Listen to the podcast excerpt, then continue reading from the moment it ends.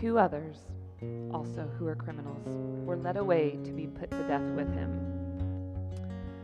When they came to the place that is called the skull, they crucified Jesus there with the criminals, one on his right and one on his left. Then Jesus said, Father, forgive them, for they do not know what they are doing. And they cast lots to divide his clothing. And the people stood by watching. Scoffed at him, saying, He saved others. Let him save himself, if he is the Messiah of God, his chosen one. The soldiers also mocked him, coming up and offering him sour wine and saying, If you're the king of the Jews, save yourself. There was also an inscription over him This is the king of the Jews. One of the criminals who was hanged there kept deriding him and saying, Are you not the Messiah? Save yourself and us. But the other rebuked him, saying, Do you not fear God, since you are under the same sentence of condemnation? And we indeed have been condemned justly, for we are getting what we deserve for our deeds. But this man, he's done nothing wrong. Then he said, Jesus, remember me when you come into your kingdom. And he replied, Truly I tell you, today you will be with me in paradise. It was now about noon, and darkness came over the whole land until three in the afternoon. While the sun's light failed, and the curtain of the temple was torn in two. Then Jesus, crying with a loud voice, said, Father, into your hands I commend my spirit. Having said this, he breathed his last. When the centurion saw what had taken place, he praised God and said, Certainly this man was innocent. And when all the crowds who had gathered there for this spectacle saw what had taken place, they returned home, beating their breasts. But all his acquaintances, including the women who had followed him from Galilee, stood at a distance, watching these things. They stood there, watching Jesus, who is fully God and fully man, die on the cross.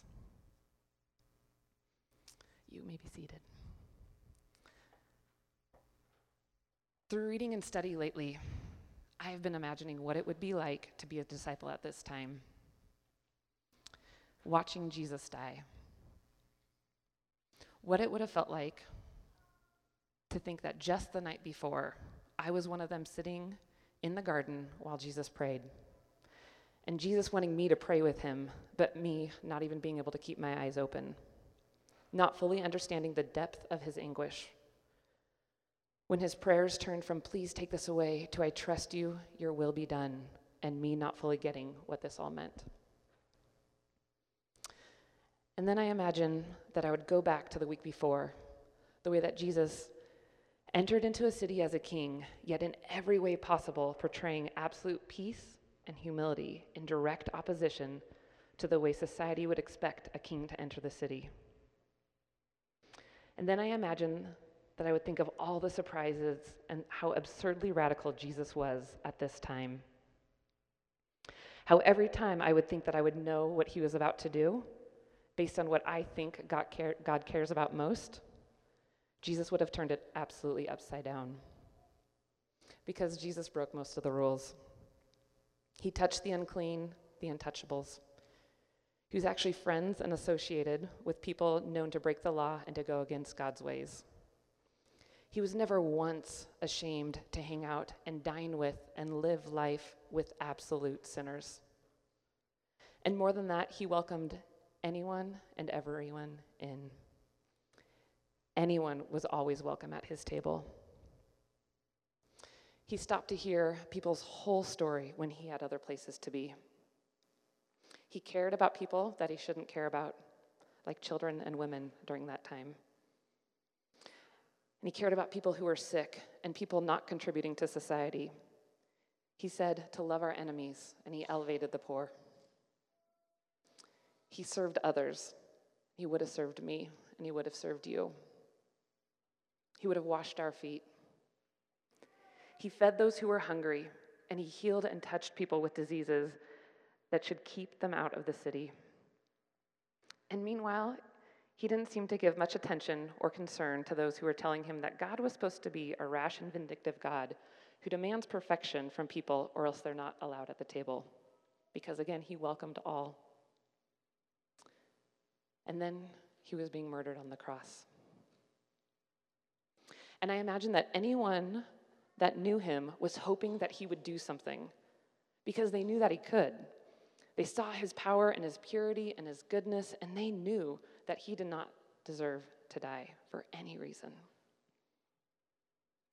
And as they were torturing him and as they were killing him, as he had a choice at any point to say anything to defend himself, he did it again.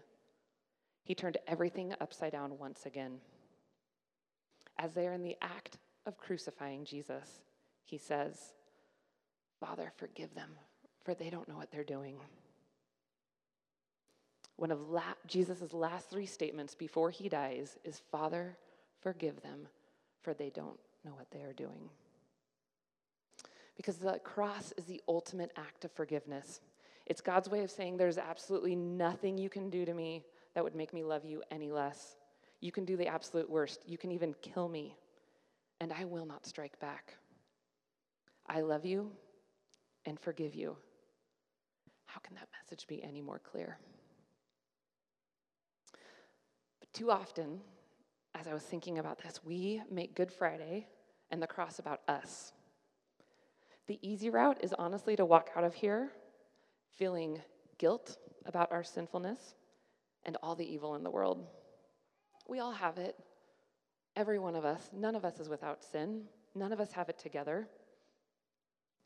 But when we focus on us, we miss the true weight and the beauty of the cross. Because the cross is so much bigger than just us and our own sin. The cross is about the vastness of the love of God. It is the ultimate symbol of God's absolute, unconditional love for all of humanity. We always talk about our belief in the Trinity, of God and Jesus and the Spirit being one. And yes, the Trinity is a mystery. I'm the first to admit that.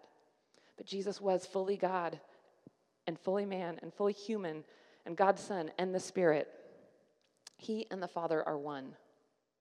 But we often separate God from Jesus at the crucifixion specifically and forget that God and Jesus are one. The cross is not simply God sending someone else to die, but this is our God being crucified. And it was a choice. All the way through, at any point, Jesus, our God, could have come off that cross. He could have defended himself and protected his life. But instead, as he's being killed, he utters, Forgive them. Forgive them.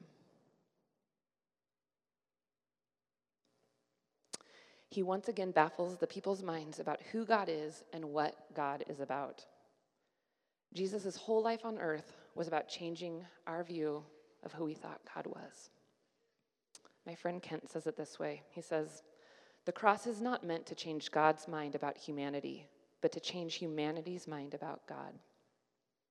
Let me say that again. The cross is not meant to change God's mind about humanity, but to change humanity's mind about God. As I close this time, let me share with you something I read in a devotion this week from Brian McLaren. It says, Our thoughts bring us again to the garden last night when Jesus asked if there could be any other way. And now it seems clear. There could be no other way. There could be no other way to show us what God is truly like. God is not revealed in killing and conquest, in violence and hate. God is revealed in this crucified man, giving of himself to the very last breath, giving and forgiving. My hope is that we will leave here tonight when it's time to go feeling the depth and the weight and the beauty of the cross. That we can sit in the message and the power of the cross, the message of the deep love that the Father has for you and for all of humanity. And let the weight of that love propel you to give God your soul, your life, and your all.